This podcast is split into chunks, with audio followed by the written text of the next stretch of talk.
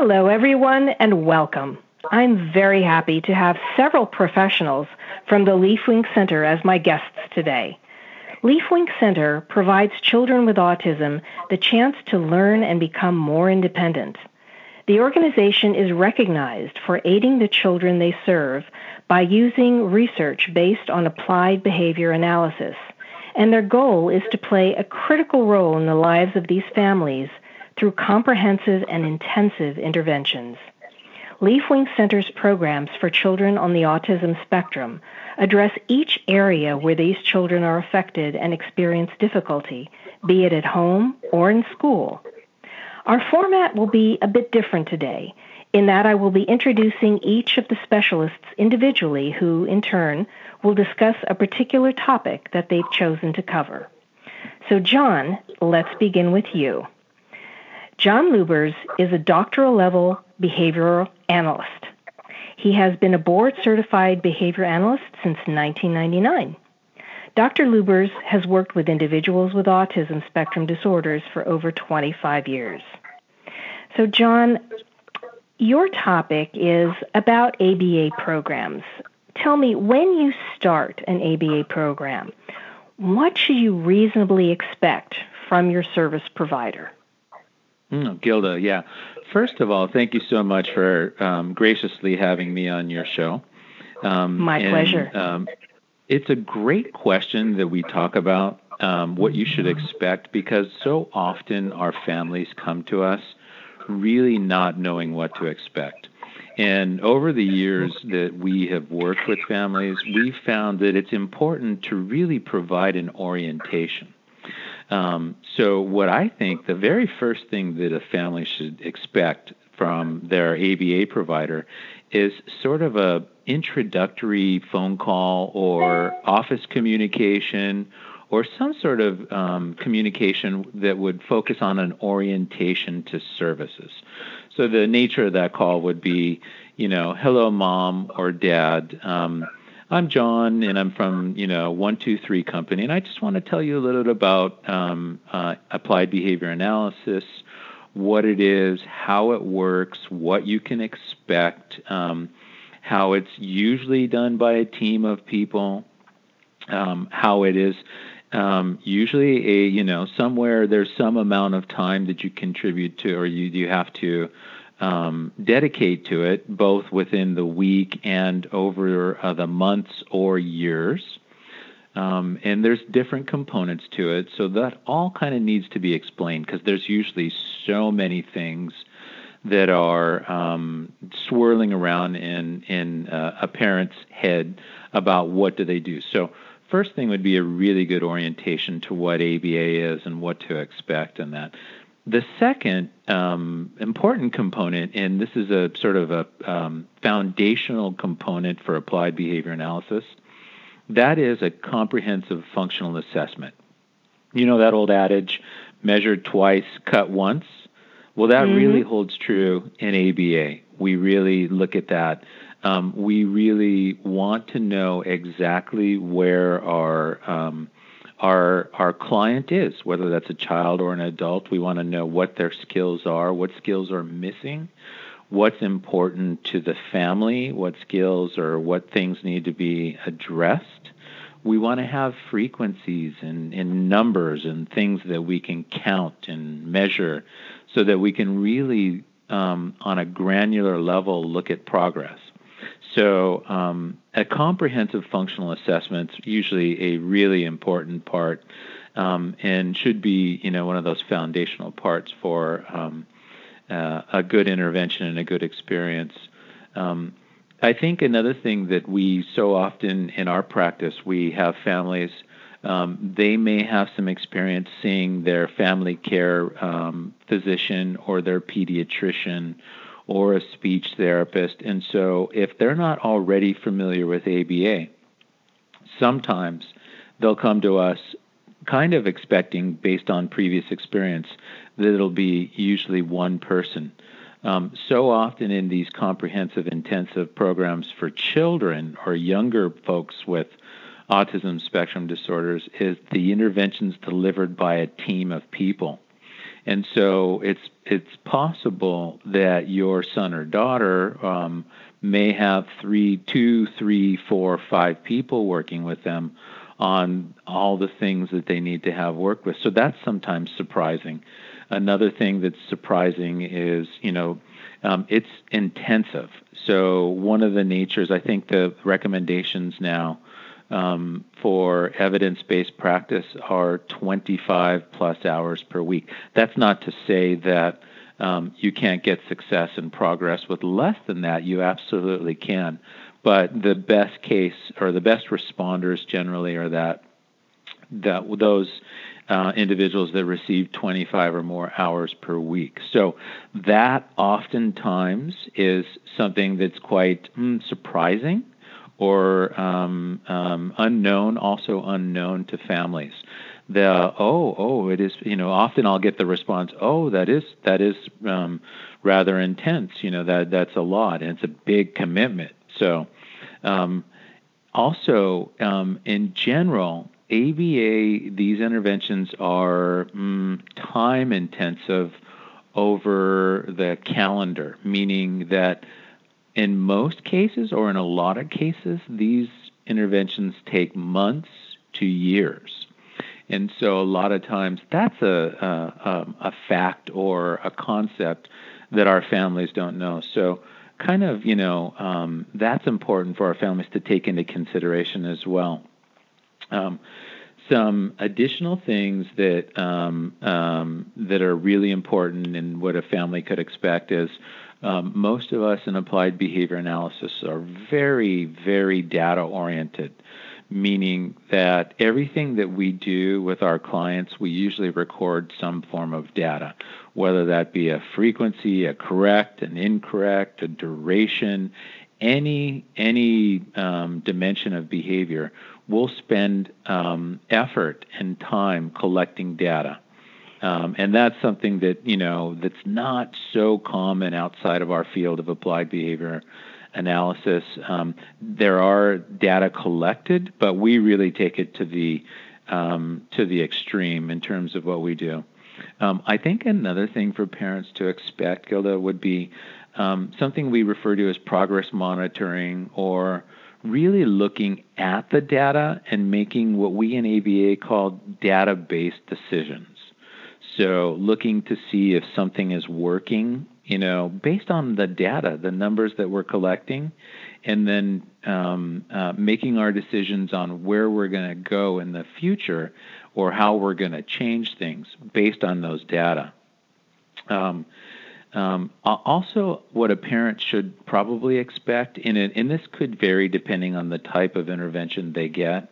Um, but um, one of the things that they would probably expect, and that we do so often with our um, uh, intensive interventions for children on the spectrum, is there's a component of intervention where the team works directly with the child, and there's a component of the intervention where the uh, um, usually the behavior analyst or the program supervisor will work with the parents or caregivers. And sometimes there's extended family, grandparents. Um, sometimes we have um, dual dual households and uh, and or single parent families and that. So whoever is responsible for caregiving and um, uh, going to be interacting with the client, the child, in some manner, some important manner, um, usually effort is made to try to train them on the approaches that we're using. Um, effort is made to try to teach them to utilize and generalize the skills that the child is learning. Um, and so we call that often parent training or parent education. Um, and then the last thing I think um, that a, a, a, parent would expect in this type of intervention would be um, that there's what we call supervision or program supervision. That, like I said, is usually done by a behavior analyst, and they typically come out and will be there while treatment is happening. And uh, it'll be the, the, the behavior analyst's goals will be there to just look and, and evaluate um, treatment fidelity. And what that is, treatment fidelity is Um, that concept is, you know, what we're trying to do, the intervention that we're trying to do, is that really happening as we've intended it to? Um, and looking to kind of help make um, some improvements on the treatment approach by the behavior technicians or the people that are working directly with the children. That's another thing that's kind of a hallmark in a behavior analysis is that we're very heavy on feedback and and uh, oversight. Um, so, in a nutshell, I think those would be sort of the hallmarks of the things. I know that's an awful lot to to digest at any one time, but those would be sort of the the major takeaways on what any parent would expect um, um, uh, given them starting an ABA program with their loved one. Well, John, thank you for that really excellent explanation. Uh, a few questions popped into my, my mind while you were talking. Um, mm-hmm. First of all, I think that the parent education is is excellent. I think that is absolutely essential, so that the the parent can support the training and, and education and programs that you all are uh, teaching and implementing with the child so that they can be supported outside the environment when they're with you, wherever they happen to be, at home or out, out in, in public or in school or wherever they happen to be. Um, so I think that's a wonderful aspect of the program that you offer. Um, the 24 hours a week that you mention, uh, I think mm-hmm. parents might wonder where are those hours spent? Uh, do they? Does the child come to you? Do you go to the child in their environment where they happen to be? How how does that uh, dynamic work? And um, also, a parent might wonder how long is the ramp up period? In other words, um, the the initial steps that you were talking about, the initial evaluations and so forth. How long does that generally take until you really get into the nitty gritty of the program itself? Great questions. Yeah, the the nature of um, um, the intervention and where it takes place um, probably has um, two two factors that would dictate that. The first would be uh, a very practical factor would be sort of the the the way that um, your ABA provider practices. Sometimes they have center-based programs. Sometimes they have home-based programs. Sometimes there's school based programs, and sometimes there's programs that incorporate all three environments. And so um, um, it, it, part of that would be dictated a little bit by the ABA provider, but secondarily, and maybe even probably more important, is really the nature of the need by the client and so the child. And so, if um, in we've had clients, and, and I'm sure many ABA providers have had clients where in one environment behavior is not or challenges are not evidenced, but in another environment they are. So typically, the intervention would focus on those um, areas, you know, um, in the community. I think you were alluding to this, Gilda, about um, and a, a, minute ago about um, parent training is a lot of times a family or a parent will come to us and say, um, you know, uh, I just can't go to Walmart. I can't make it up and down the aisles, or I can't go to Target or the gas station or something like that, and I need um, some help. And in those situations, um, a lot of uh, ABA providers that have that community intervention approach can go and work with the families, with the parents, and help them with strategies on how to um, handle those unique environments, and they're so unique and different. Um, your other question was also a really good question, and that was about what is the ramp up period, and um, and the ramp up period, you know, probably takes into consideration two things. The first part, I think, um, or I, am I'm, I'm sure um, it would take into consideration, is the assessment. And the assessment is, it, it, in terms of you know just calendar time, it can take anywhere from maybe I would just this is a ballpark figure. These are some loose parameters, but maybe one week to maybe two months. Mm-hmm. And um, the difference in that between the one week and the two months would be um, the complexity of the problems and what's going on with the with the client, and in the number of observations that needed to to take place also the environments that needed to be seen. So if you can imagine, um, if this was a very young child and they weren't going to school and they were just at home only, and intervention was going to take place, treatment was going to be at home only. Generally, one environment, the home, would be sufficient. There's no need to see the um, client in other environments. But if you're talking a maybe a middle school age child that has um, behaviors in some classes and others that's um, you know needing to perform some skills in the community that they don't and that is having maybe some challenges or some needs at home. There might be three environments there that needed to be observed and scheduled.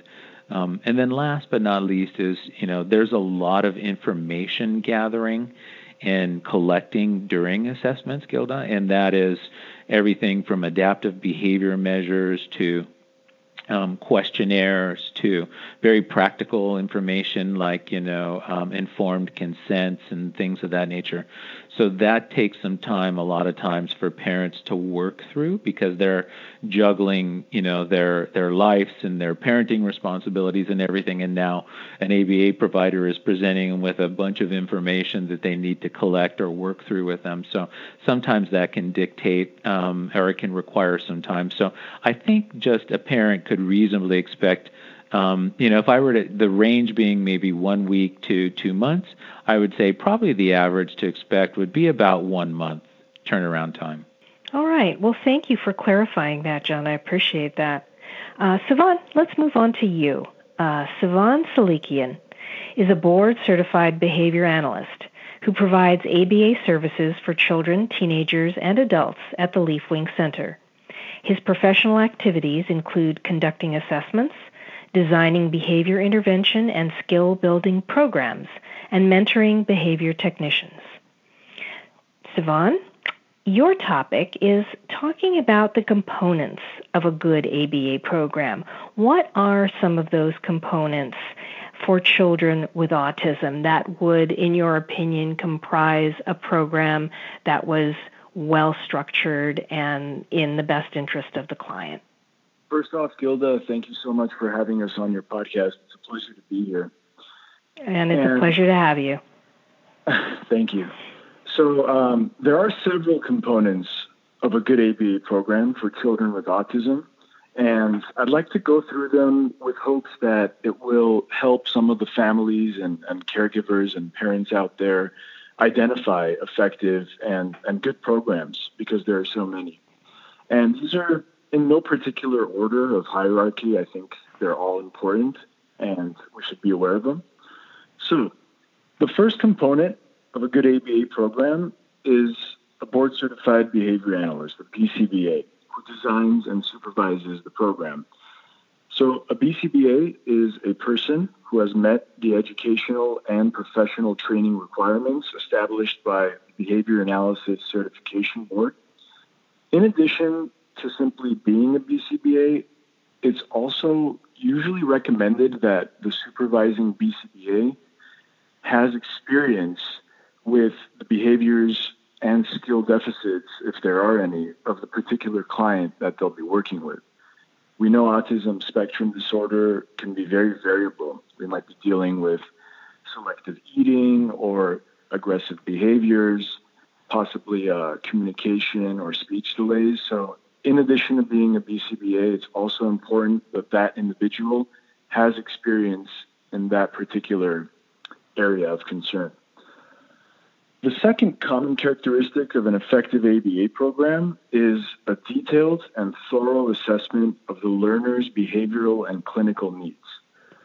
And John touched on this earlier, actually, in, in detail, and, and this is one of the most important things, especially at the beginning of a program is the Functional Behavior Assessment, the FBA as it's typically referred to.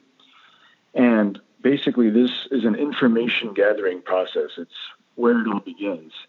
Usually, it'll include direct observation of the client in their natural environments, whether that be at home or school or out in the community. It'll include interviews with parents and caregivers, some record review um, questionnaires, such as the Vineland or the VB-MAPP, which we won't get into today, and other methods as well. It's also important to note that assessment should not only occur before the onset of treatment, but it should be ongoing throughout treatment. And what that helps us do is to ensure that the child's goals remain up to date and relevant and individualized from the beginning and all the way through. So after the assessment will come a a program plan. Basically, we're looking for meaningful and objectively defined skill development and behavioral goals. So goals in ABA typically will fall under two general categories. We will have our skill development goals, and then we will have our behavioral goals. So, skill development goals are typically designed to address a child's skill deficits, and they'll be based on their current needs. And this will vary widely from individual to individual. It might include areas such as writing, uh, object identification, self help skills like tying shoes, brushing teeth, maybe social skills, initiating conversation, pretend play, things like that. And the list goes on. Behavioral goals will involve the reduction of challenging and undesirable behaviors while also simultaneously teaching desirable replacement behaviors. So, a good ABA program will not only attempt to lower or reduce the undesirable undesirable behaviors, but also to replace them with desirable replacement behaviors. And one of the main purposes of the FBA, the assessment, is to identify the function of the challenging behavior. What we mean by function is the purpose. What does the behavior serve? What is the purpose of it? What does the child gain from engaging in that behavior? Once we identify the function, and sometimes there may be more than one for a particular behavior, then we can create a behavior intervention plan that will use a variety of techniques to reduce the challenging behavior and replace the challenging behavior with socially acceptable and functionally equivalent alternatives. And not to go too much into detail about that stuff right now, but that might include something like teaching a child to ask for help or to ask for a break instead of engaging in a tantrum when they're presented with homework or a task or or something like that. Um, moving on from that, another part of establishing goals in ABA is, is we want to choose objective goals. And this is really important in ABA, as John pointed out earlier. We're very big on data collection, we're very big on measurement. And it's really important to establish goals that are objective and clear and measurable because if they're not, we will not know if we're making any progress. So we always want to establish very clear, very objective goals that we can measure. For example, we don't want to establish a goal such as teach Johnny social skills because that's too vague. We won't know if we're making progress. We won't be able to measure that. Rather, we'd want to establish a goal such as John will learn to initiate ball play games with his friends at school during recess time with 90% accuracy over a period of one month.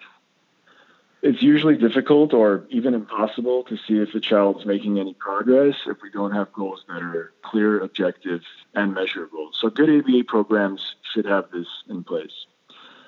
The next really important component of a good ABA program, which um, we touched on earlier as well, is measurement and data collection.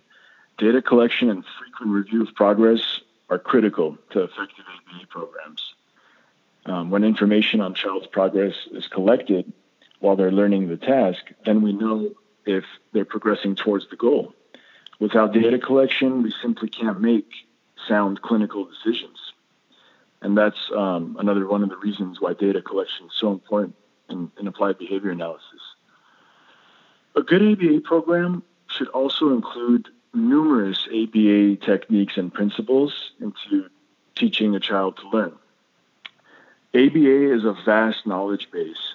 There are so many components, there's so many different teaching methods that we don't usually want to limit an ABA program to one or two techniques. We want to incorporate positive reinforcement always. We, may want to incorporate discrete trial teaching, uh, naturalistic teaching, create incidental learning opportunities, maybe some play based learning, and the list goes on. So, a good ABA program will encompass a variety of, of teaching methods. Also, one of the main goals of ABA is to promote independence. Ultimately, we want to teach skills that a child can use to live a better life, to live a more independent life.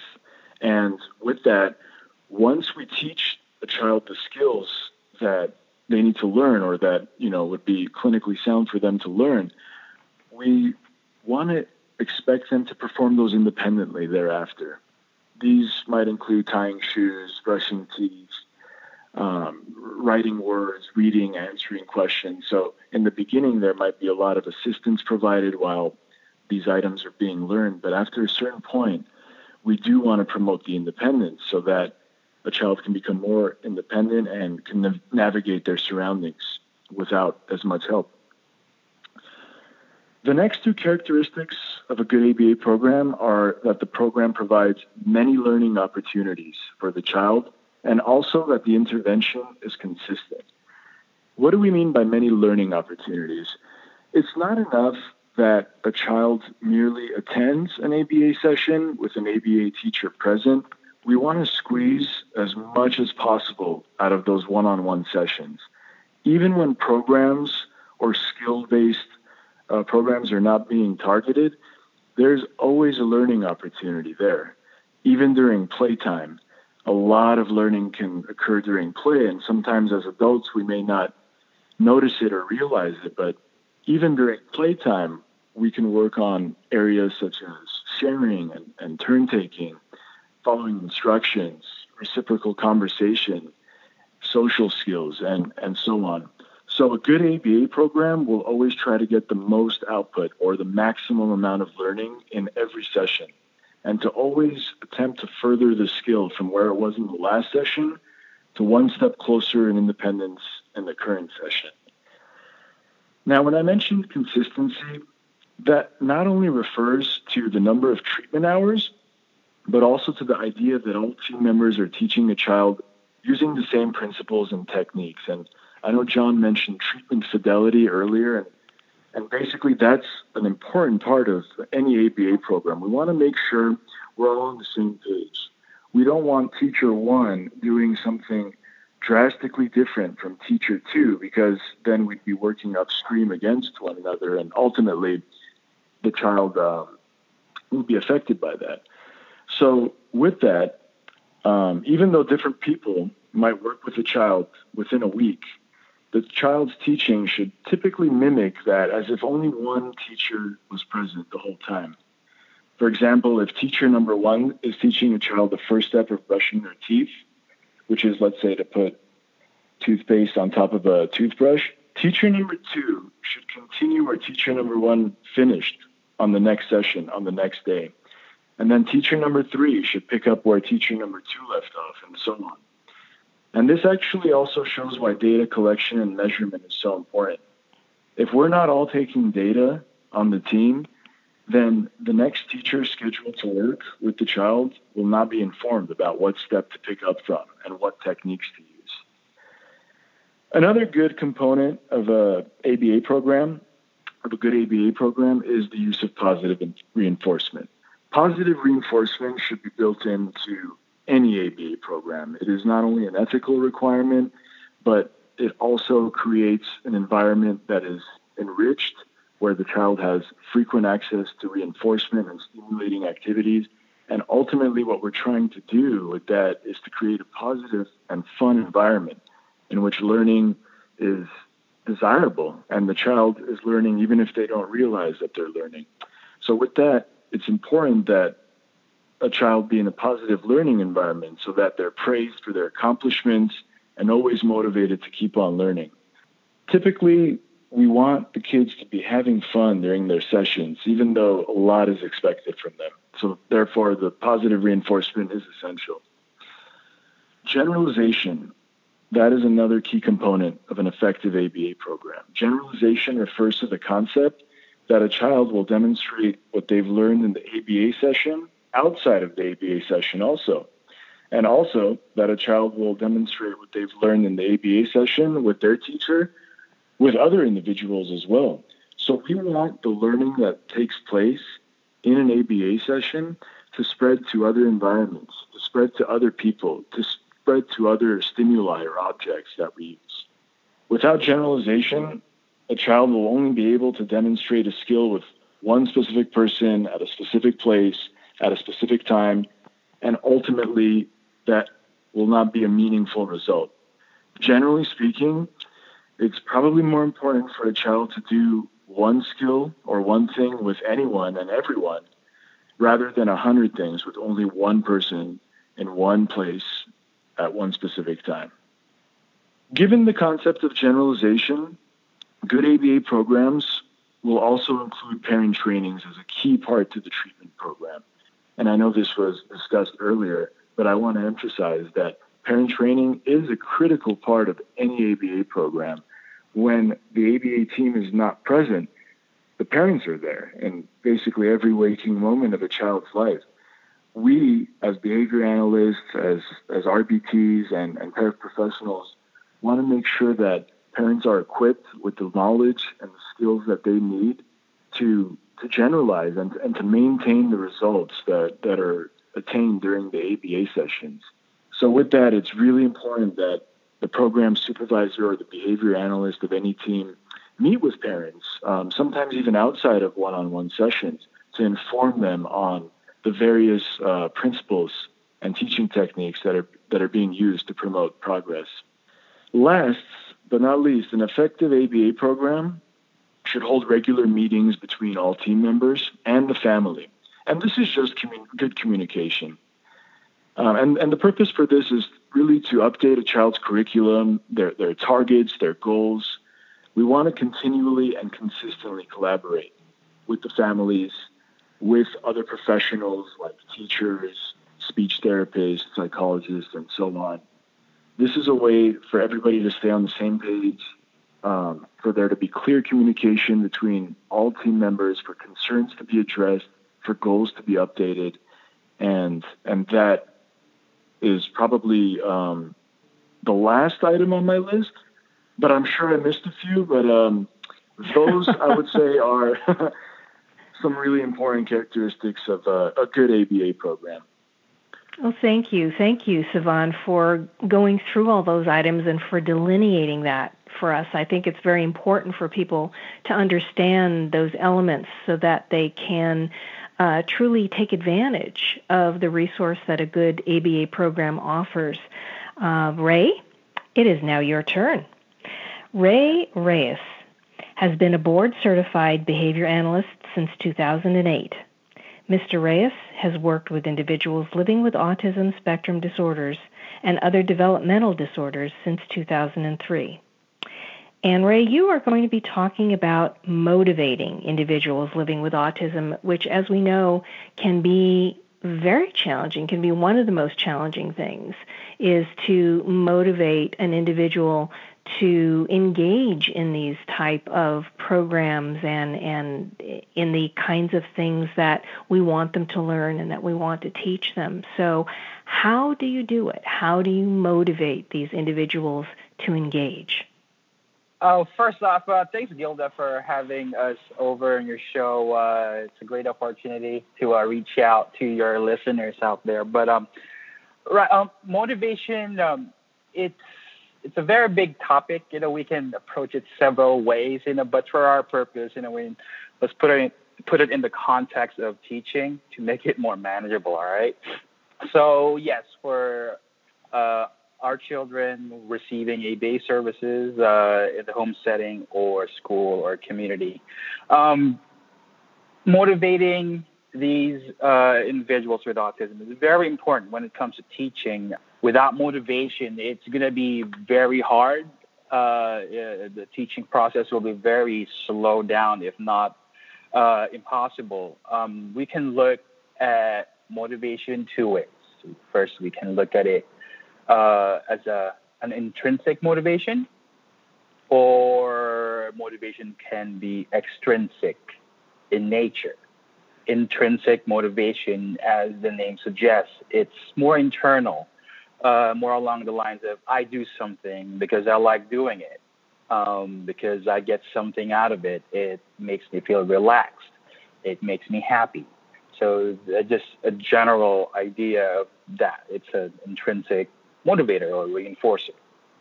Now, the other kind of motivation is more extrinsic, and, and as the name suggests, these are things or events, you know, that happen outside of our bodies. It can be uh, a paycheck or a credit, money, um, tokens, tickets, the good tickets, um, uh, snacks, food, drinks, uh, all those things. And it's very important, I, I believe, as a professional in this field, uh, to bring up this topic of motivation, of reinforcers, of rewards, um, especially for our families who are just about to start um, their ABA-based services, because for at least from my experience over the years, um, a good number of individuals, uh, families have issues when we are using extrinsic forms of reinforcers in our sessions when we're teaching their children a specific concept or a specific skill.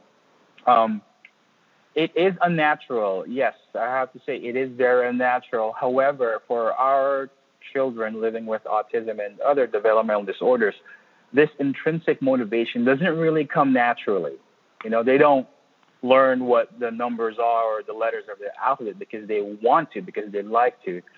What we can do, especially in the beginning uh, phases of the ABA services, is use extrinsic forms of motivation, motivate, motivators, rewards, or reinforcers uh, like snacks, cookies, you know, a little sip of their favorite drink, and pairing that with uh, more uh, like social reinforcers, a high five, a labeled praise, and whatnot. And really, the the goal here is to transition from more extrinsic forms of motivation to a more intrinsic form of uh, motivation. And, and like I said earlier, it doesn't happen naturally at this point. You know, from that point, uh, we just kind of like systematically change the way we're using our extrinsic motivators. We can do that by, you know, not giving the reward all the time, maybe sometimes, and uh, kind of like thin, thin it out from uh, from there.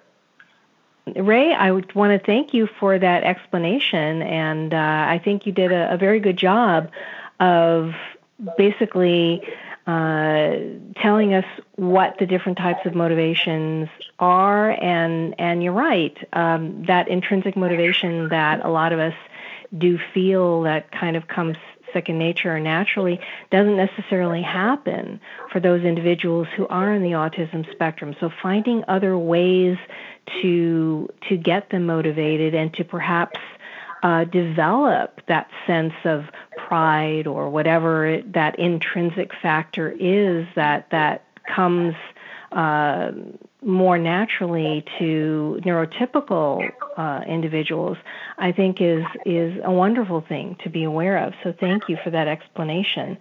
Um, and now, last but certainly not least, Manjeet, we are on to you. Manjeet Sidhu is a board certified behavior analyst Manjeet has been providing services to individuals living with autism spectrum disorder and other developmental disorders since 2006. Manjeet, you're going to talk to us about the different kinds of behaviors that behavior analysts are interested in and why, and also, can you give us tips? Can you give us uh, some parenting tips to determine and address why certain behavioral problems happen. Maybe kind of getting to the to the root of it and and helping parents understand a little bit better why their children might be engaging in one behavior or another. Of course. Thank you for having us on today on your show today gilda. Uh, behavior analysts are interested in behaviors which uh, like Sivan said earlier are observable and measurable uh, voluntary behaviors or what we call operant behaviors is of particular interest to behavior analysts. Um, this is the kind of behavior that we're primarily primarily concerned with when it comes to helping children with autism at uh, as it is the type of behavior that can be influenced or learned as a consequence of environmental uh, events. Uh, so operant behavior is any behavior whose future frequency is determined primarily by its history of consequences. So we can manipulate a person's learning of operant or voluntary behaviors by manipulating environmental events. So, for example, uh, parents often reward their children for cleaning up their room. Uh, cleaning a room is a voluntary behavior, and by rewarding such a voluntary behavior, the parent has set up the environment to increase the likelihood that their child will clean up their room again to get rewarded again. So, the second type of behavior is involuntary behaviors or reflex. Technically, it's uh, referred to as a respondent behavior. Uh, reflexes are automatic behaviors that are uh, physiological and do not usually are not usually influenced by consequences. Uh, so these are, you know, as a person has little or no control in the behavior occurring. Uh, things like sneezing, being startled, uh, blinking. Uh, since reflexive behavior is automatic and can't be changed by your environmental events or consequences, this is this type of behavior is rarely the focus of an ABA program. However, in general, behavior analysts have an interest in reducing uh, any undesirable, challenging behaviors while increasing the desirable uh, behaviors, and of course, you know, replacement behaviors, which are alternative behaviors that we would like to teach uh, individuals to take place of those challenging behaviors. Uh, these behaviors should serve the same purpose or the same function of the challenging behavior. They should be socially appropriate and be easier to engage in than the challenging behaviors. So just, you know, examples of replacement behaviors. Instead of, you know, grabbing the toy, being able to ask for it. Um, raising your hand in class instead of calling out uh, asking for help when you're doing your homework instead of, you know, just not finishing it up at all. So those are replacement behaviors that we would want to teach. So having said that, uh, we can share some tips on determining why problem behaviors occur. First of all, it's important to figure out uh, why the behavior is happening in the first place. Uh, to implement an intervention without the, this important information about why it's happening may produce no results or even make the challenging behavior far worse than it was before implementing um, the, behavior, the, uh, the intervention. Um, to figure out uh, the behavior's possible function, first we need to take a look at the antecedent. That means whatever it is that happened right before the behavior. And secondly, we also have to pay attention to the consequences that happened while or after the behavior happened. The relationship between the antecedent behavior and the consequence behavior uh, over time may contribute to why a child uh, engages in the problem behavior. So, as behavior analysts, we look at four likely reasons to why behaviors occur. And these are access, uh, escape and uh, avoidance, for attention, or for self stimulation.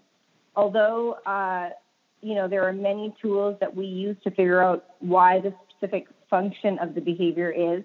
Uh, parents and caregivers can use uh, what we call ABC data analysis, and so that's collecting uh, data on the antecedent, the behavior, and then the consequence.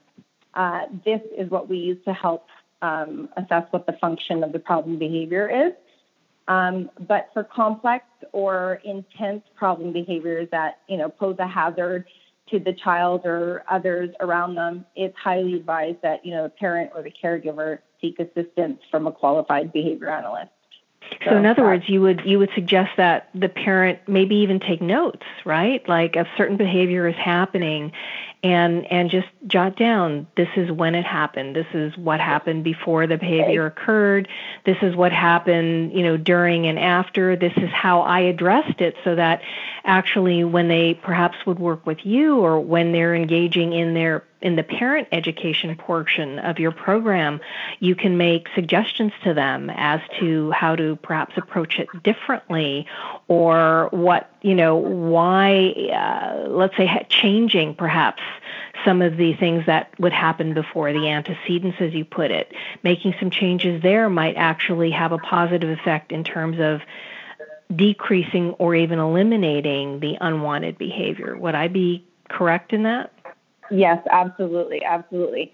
So a part of uh, the assessment, uh, sometimes when I when I'm doing this, I uh, give my parents these ABC data sheets to collect data for us to see. And then, you know, when you sit down and you're going over this with the parent, they look at it and they go, "Oh, right," like they see a pattern. And once you see that, then you can start looking into okay, it is the antecedent, it is what happened before that triggers the behavior. Or hey, you know what I just noticed? Every time I say no iPad, he has a tantrum. And then, you know, as a parent, sometimes you're like, I don't want to deal with this. And you end up giving exactly what you said you can't have in the first place. So now the kids learned, okay, you know, I can throw a tantrum. That's a universal problem. it is. It is. So, you know, just sitting there looking at all of that, it all kind of falls into place. And then that's where you um, determine what the function of the behavior is. Once you have the function, then that's where the um, intervention comes into play. Very good. Well, thank you. Thank you so much, Manjeet, for that.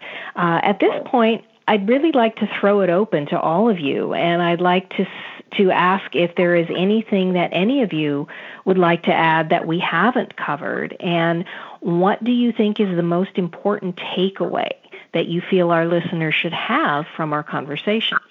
You know, I might add, Gilda, um, that um, you know ABA is one of those treatments that is research proven. I don't think any of us said that this afternoon today.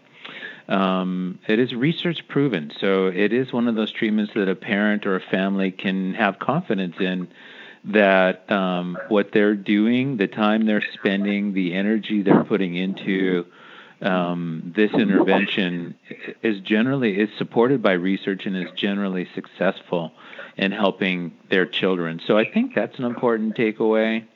Um, and I might add, like I mentioned earlier, that um, the the work is is it takes it the progress and everything takes time, and just to be prepared that um, it's not it, generally you don't see a lot of change in a week or a month. It usually takes a while to start to really see the changes, and that things are are small prog- uh, progress steps. And the idea is that we just collect hundreds of those or thousands of those progress steps. And then at some point we have a you know pull back and look from the big picture perspective that, that at that point we have a significant amount of progress made with our children. Those would be the two things that i would say would be you know some other takeaways for our families. Well, John, what is the best way for our listeners to reach out to you and your organization directly if they have any questions and they want to know more?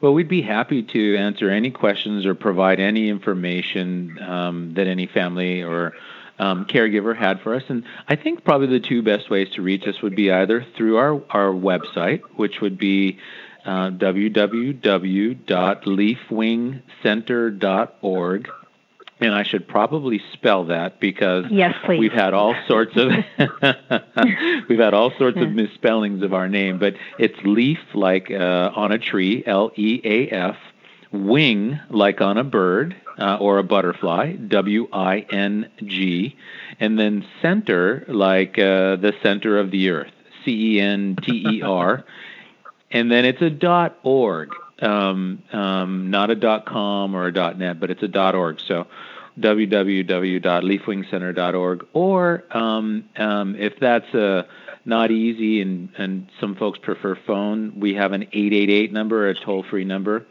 and that number is 888 436 2532. And you can repeat that one more time if you like as well. Yes. Thank you so much. Yeah, 888 436 2532. Well, thank you, John, and thank you all so much for taking the time to share this terrific information with me and with our listeners today. Thank you Thank so you, much, Gilda, Gilda. It was so really much. a Thanks, pleasure. Gilda. Thank you so much, Gilda, for having us It's been a pleasure. And I also want to thank our listeners for spending a part of their day with us. I'm Gilda Evans, reminding you to take care of yourself and that special person in your life.